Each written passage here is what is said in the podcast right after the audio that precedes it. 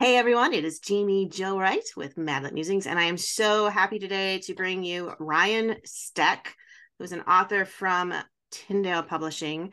And you have been in the writing world for a long time, though, right? This is Yeah. not your first foray.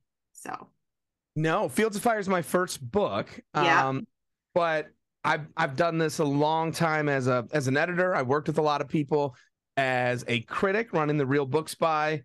Mhm. Um, I've got to do it all. I did everything first, then decided to become a writer. you know, yeah. that's kind of cool. That's kind of cool. I like that. And, and, you know, you've been in the industry long enough to know what makes a good story, and it's time to write yours. So, you I came out. hope so. But, you know, Yeah. that was the fear. I mean, that was the fear is like, and I will tell you, I think every author that I've ever like blurbed or reviewed over the last decade had a lot of fun when I was putting a book out because they would always like, you know, do that. They would always tell me like, oh, I'm sweating bullets. Just tell me if you liked it. And I honestly thought they were just being overly nice to me. Like no one really cared if I liked it or not. Right. No, we care. But then I send it out to them and I'm on pins and needles. And every, I don't think there was a single author who blurbed Fields of Fire that just did it straight up. Every single one of them had to mess with me in some way. Oh my so I'd get like an email and it was like, here's your blurb, buddy. And it was like, Fields of Fire is pretty okay. Don't buy, just get from the library.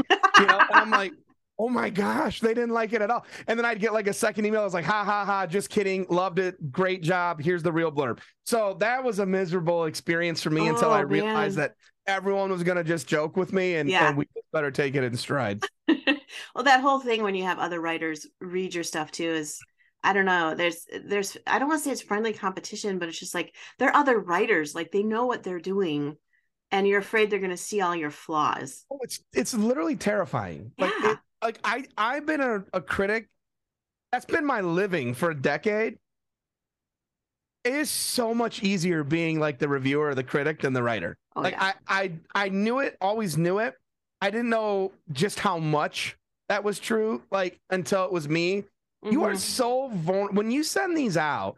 You are so vulnerable yeah at that point. yeah Everything you've worked on, yep you know this. Everything that you've dreamed about is all there in a hundred thousand words, and you're just hoping that they like it, and Yep. you don't know if they do. And how is it good? I- Like that was the thing. Like when you're a book spy and a critic and an editor of all this time, everyone's like, "Oh, well, Ryan will know, you know, what a book's supposed to look like." And I'm like, I really wish they wouldn't say that because yeah what if I don't? Like I know right from other people, but man, when you're so close to your own stuff. So I've I've just been really blessed and fortunate and so thankful that people seem seem to have liked it and I get to keep writing these. Yeah, no, this is great. So you have book one, which is Fields of Fire, and um, that just came out in paperback. It originally came out in hardcover, and now it's available in paperback.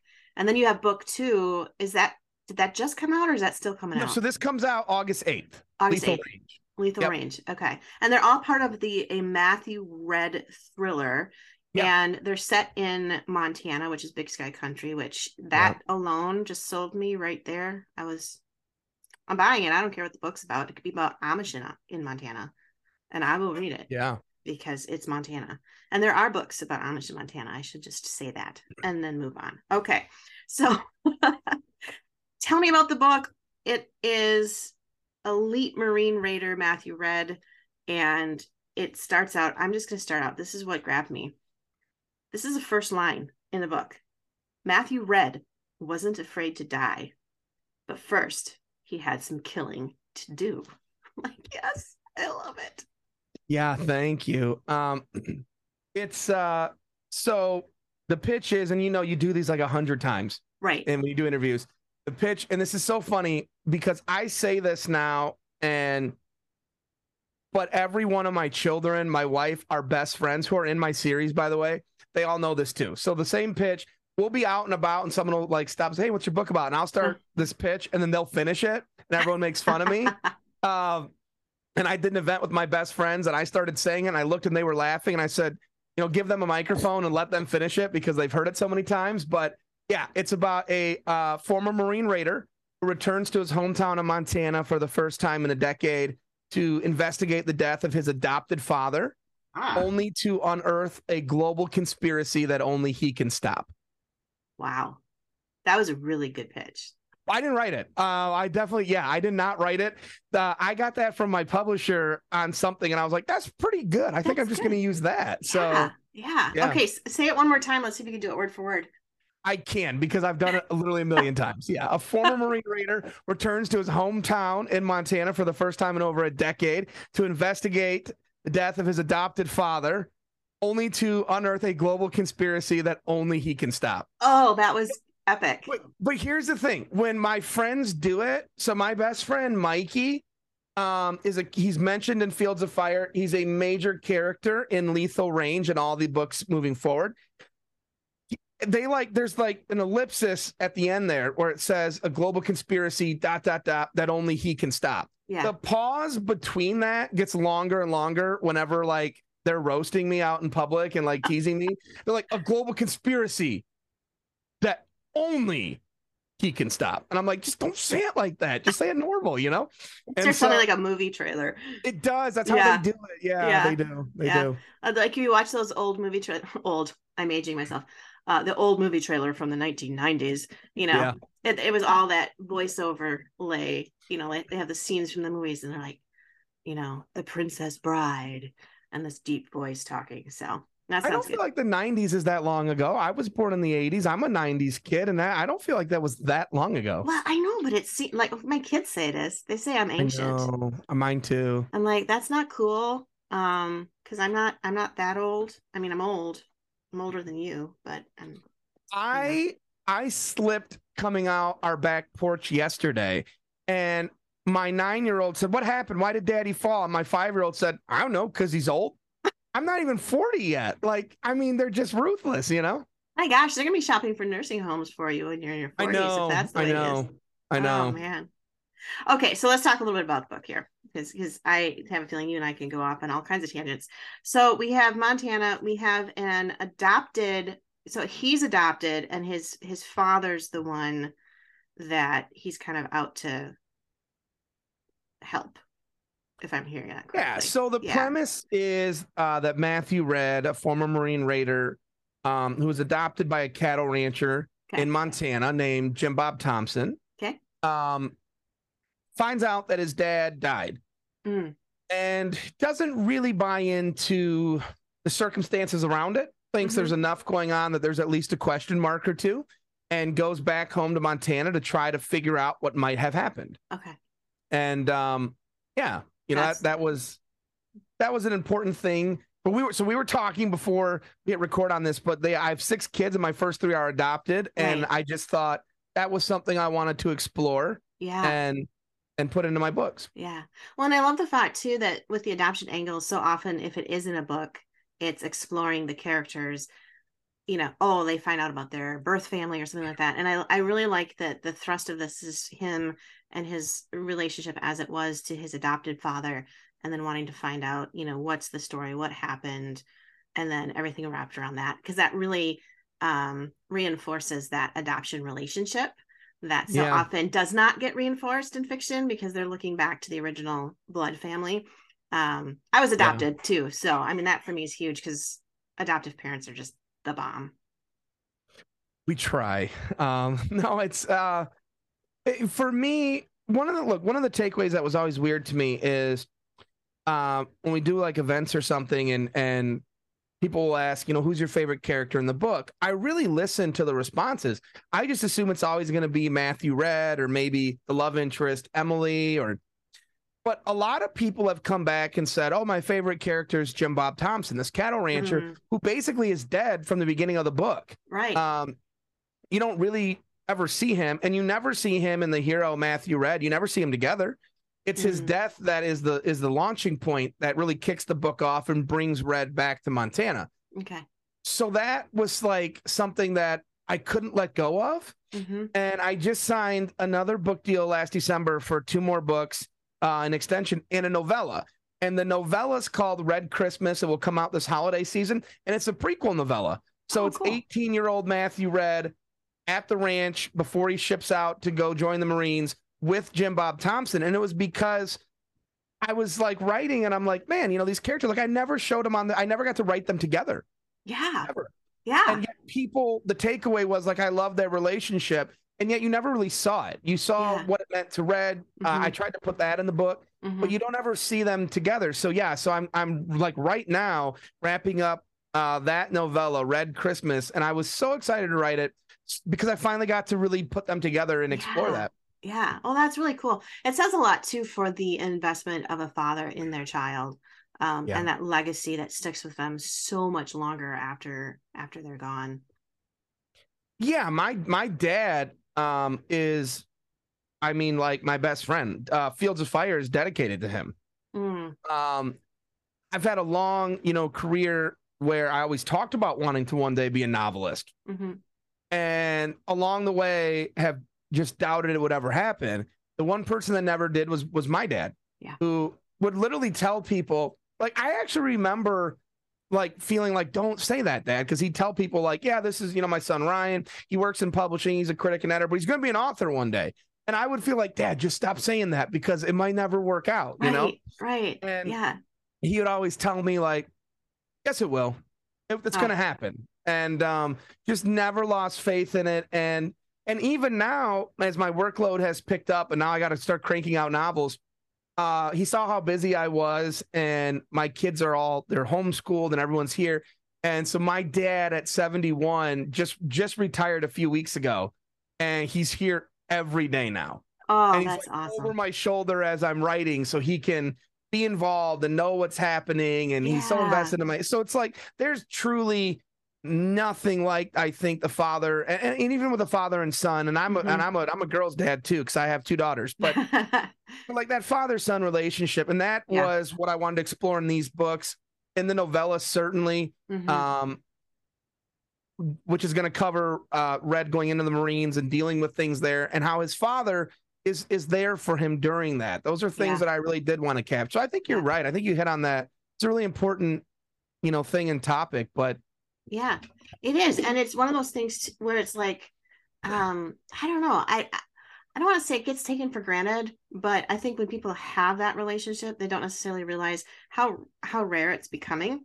yeah You know, like my, you know, every Sunday we go out to my in-laws and my husband, it's like he and his dad, they're best friends, and you know, my husband doesn't really hang out with a lot of other guys because he's got his dad, you know, and it's just i'm the same way. it's that relationship that just you know hell i gotta call dad because something's wrong with the truck or i gotta call dad because same. the you know the, the roof's leaking and you know it's just so cool as a you know raised i have a brother but he was older than me so he left home when i was quite young and so i was kind of like that only child growing up and it's just really neat to see that relationship between a father and a son where they're just so tight and it's just that legacy that just carries on so it's so important and i do think there's something identifiable about that and and real to that mhm. which is why i wanted to find a way to incorporate that into the books Yeah, yeah, I love that.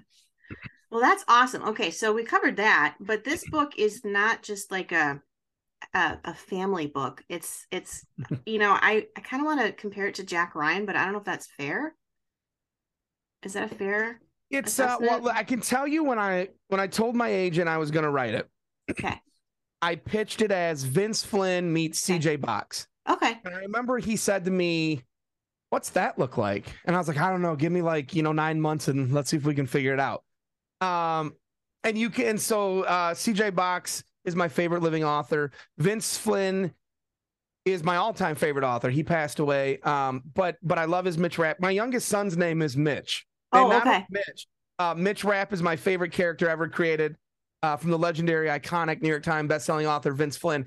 But my son's name is Mitchell Ryan because I was determined we are going to put a Mitch and a Ryan together. So, um, so yeah, so he's so important to me. But um, but but CJ Box and his Joe Pickett series is about a Wyoming game warden, and inve- it, it just involves the whole family and this Mhm. dynamic. And then you have Mitch Rapp, who's like the CIA um counterterrorism expert like Yeah. known as the American assassin. And I thought, what do you what what would happen if you merged? Merge We don't two. ever see Jason Bourne in Montana. We don't see that. You don't see the Mitch Rapps.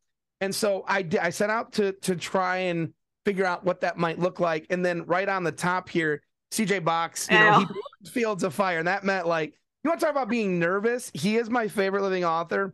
And we were waiting for a blurb from him. And Oh, I please tell me I he couldn't didn't mess sleep with at night. No, he, he, he's so sweet. He didn't, but he didn't even send it to me. He sent it right to the publisher. Oh, okay. So I get like an email from like my team there, and it's like, "Hey Ryan, congrats! This is a great blurb from from Chuck because he goes by Chuck." Okay. And I'm like, "What do you, what do you mean? Like, what does it say? Like, did he send one?" And they were like, "Yeah, you haven't seen it." And I'm like, "No, send it to me." You oh, know, no. so geeked out over it. It was so so amazing. So That's awesome. I I, I like to think of it as you know uh, a Vince Flynn or something like that, kind of with like a CJ Box. yeah, I like that. That's that's a really good comparison. I I, I think that, that way better than what I was coming up with. Let's just face it. No, I think you were on. I mean, I know, really I was trying to go, but that's even better. And yeah, I mean, I don't know. Action in Montana. I just, gosh, and thriller and yeah, I'm just kind of drooling over here. I'm I'm a horrible interviewer today because I'm just like, it's so good. I'm loving everything I read. So, and I was telling you beforehand that I haven't finished it yet. So, no spoilers here for me. And, No, no, no. and, you know, I'm still working through it, but it's definitely fast paced Well, thank and you. and it's definitely full of action. So anybody who loves that type of thing is going to really enjoy I it. I want you to love it. I'll tell you, like, Fields of Fire needed to come first because it's the series launching point. But but genuinely, Lethal Range, which is out in August, is the book I always wanted to write. Okay. And this is no joke. When I turned it in and you you go through, I mean, you know, you're waiting for any feedback from your Right. publisher. They came back and they were like, "Hey, just like an FYI, this book is like all action. Just want to make sure you knew that." And I was like, "Um, yeah, no, Yeah. that was by design. I did that. You know, I knew. Um, I really went for it with with that one, and so I sincerely hope if people like Fields of Fire that they'll love the second one. But Yeah. that was my goal. I like action. I, I I want these books to be realistic, but an escape. Yeah. Yep. You want to have fun, and Matthew Redd is you know a former Marine Raider. He's he's kind of a bad dude. He's hmm six foot three and a half and 260 pounds. I like to call him, you know, he's a sledgehammer in a scalpel's world. hmm And I mean, I mhm. feel like if you're gonna have a character that big, you might as well use it. So well, yeah, I kind of got the feeling he was big when I was like getting to what was it? Cha- I think it's chapter one, but you say he's like banging down a door like a Valkyrie or something. No, like a Viking, so- not a Valkyrie, a Yeah. Viking berserker splintering the heavy wooden door, and I'm like, okay, dude's big. he's a big boy. Um, he's a big boy. So yes, I in my mind, and and people ask a lot. They're like, "Are you Matthew Redd?" And I'm like, "No, no, no."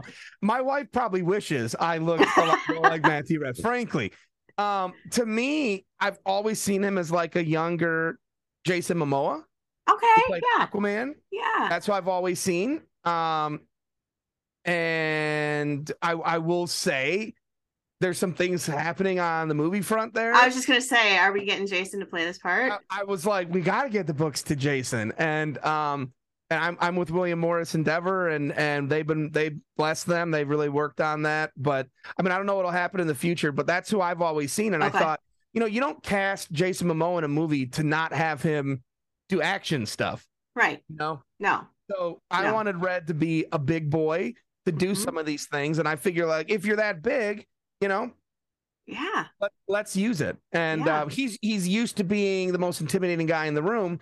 Uh, and then in book one, he runs into uh, there's a bad guy who's got a a henchman who's so big he makes Redd look small. And I thought that was a nice little, you know, a twist. And then I will say in, in book two, there's another big guy. And my publisher said to me, you know, you're gonna have to stop this eventually. Like in book three, you can't have a guy who's like eight foot tall fighting Redd. And I'm like, no, no. I, I got it.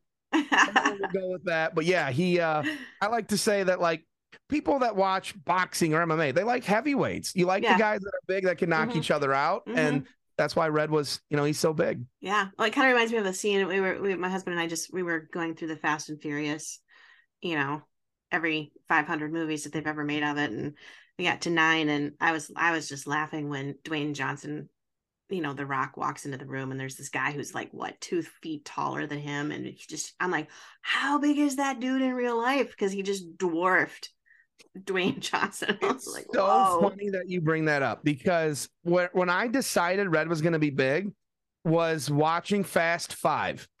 Uh, when Vin Diesel fights The Rock, Yeah. that fight scene, they throw each other through walls. Right?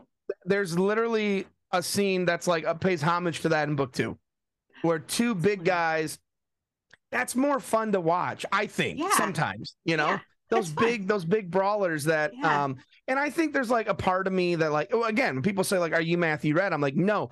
But he definitely probably says some things that I would say if I was six foot three and 265 pounds of muscle. You know, Right, that would probably be a cool way to live. Yeah, So, you could probably get away with saying a little bit more when you've got some, Oh, some yeah, brute yeah. force behind you. To...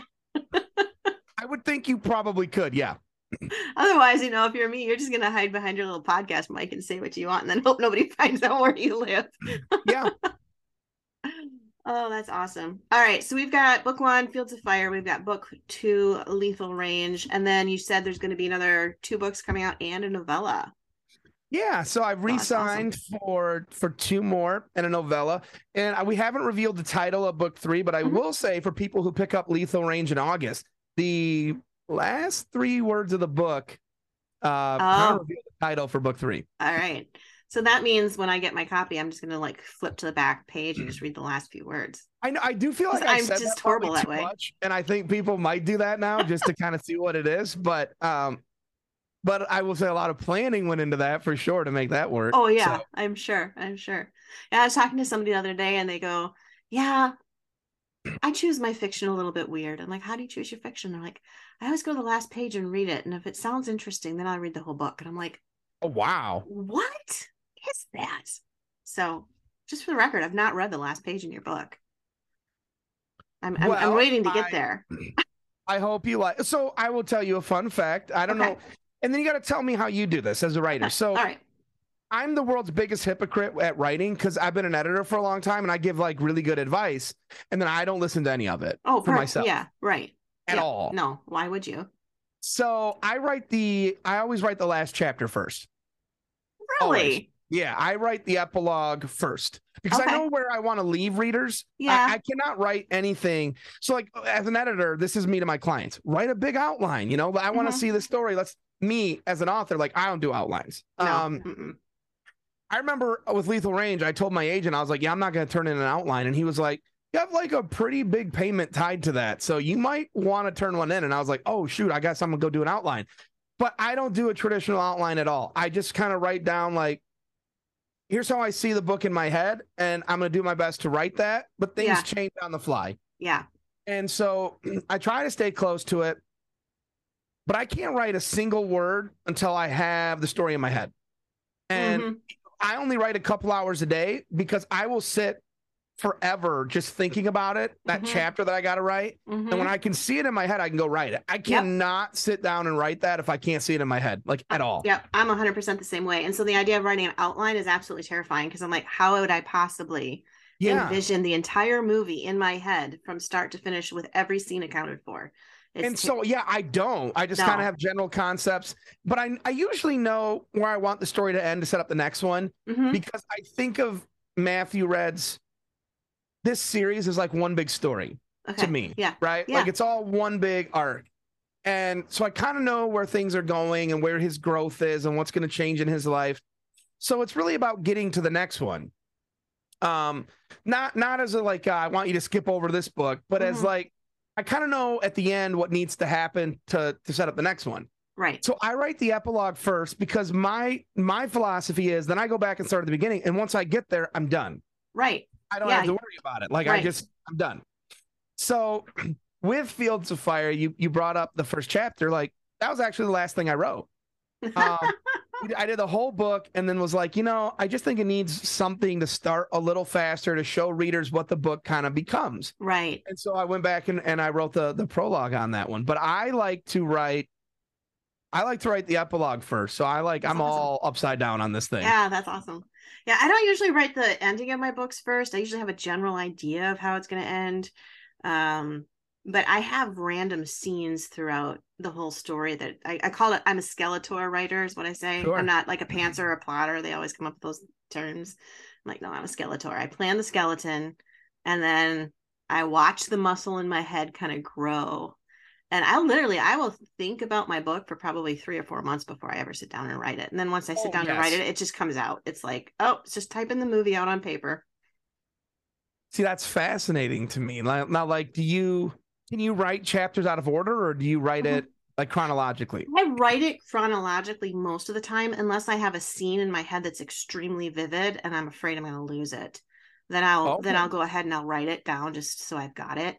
Uh, but I typically write chronologically because with my books, the stories go back and forth, and the mysteries are so intertwined from era to era that if I don't write them in order, I'm just going to lose get lost of all the clues and and plot That's see, that's what I wondered. I was like, God, that Yeah. feels like it'd be so hard if like today you woke up and were like, I don't want to write chapter four, so I'll go write chapter Yeah. 18. And yeah. couldn't do that. I would be so con- I'm confused in my books anyway. By the time I reach the 50% point, I'm like, what's what's going on? But I've worked with so many writers. eh, They have such detailed outlines. They can do that. They can just wake Yeah. up and like today I'm going to write this chapter, and I'm like, Mhm. That would literally terrify me mm-hmm. because I could never do that. I think it would paralyze me. I think I would feel completely paralyzed that I can't write this now because I have to write what it says I'm supposed to write. Yeah. Yep. And I and I don't I don't like rules, but people who know me know that. That's why I'll never be an editor ever. Well, I like them when I'm editing. When you're the writer, it's Right. I don't love them. Yeah. Right, right. Yeah, exactly. All right. So back to your books. Readers who want to get to know you, want to find out more about your books, where should we send them? Where should they go? I mean, I'm on all social media platforms thanks to my kids. Um, so on Twitter, I'm at the Real Book Spy or Ryan Steck Author. You can find. I still run the the realbookspy.com, Okay. Which is um, one stop shop for all things thriller, interviews, reviews, book announcement, cover reveals, all that stuff. Yep. And then you know I'm on Instagram and I'm on Twitch now at twitch.com slash forward slash Ryan underscore Steck. um facebook everywhere Yeah. Awesome. All right. So pretty much anybody can find you anywhere they want to find you. Yeah, I your home guess, yeah, I address. I, mean, we won't we won't shout your home address out. Yeah, so yeah. We'll, we'll, we'll limit it to that. yeah awesome, awesome. Ryan, thank you so much for being with us. This has been a blast, and I really hope people reach out and pick up your book. It's exciting. Um, it's a great book for guys or girls who love thrillers. So let's not say it's a man's book because I am totally liking this book. So I'm just gonna Well, throw that out there you. for all my female audience listeners who are like, I don't know if I would read that. Read it. It's good. There, I said it. thank you so much awesome awesome. All right well you have a wonderful day and thanks for being on and maybe we can have you back with book two or three. Definitely i would love that. Thank you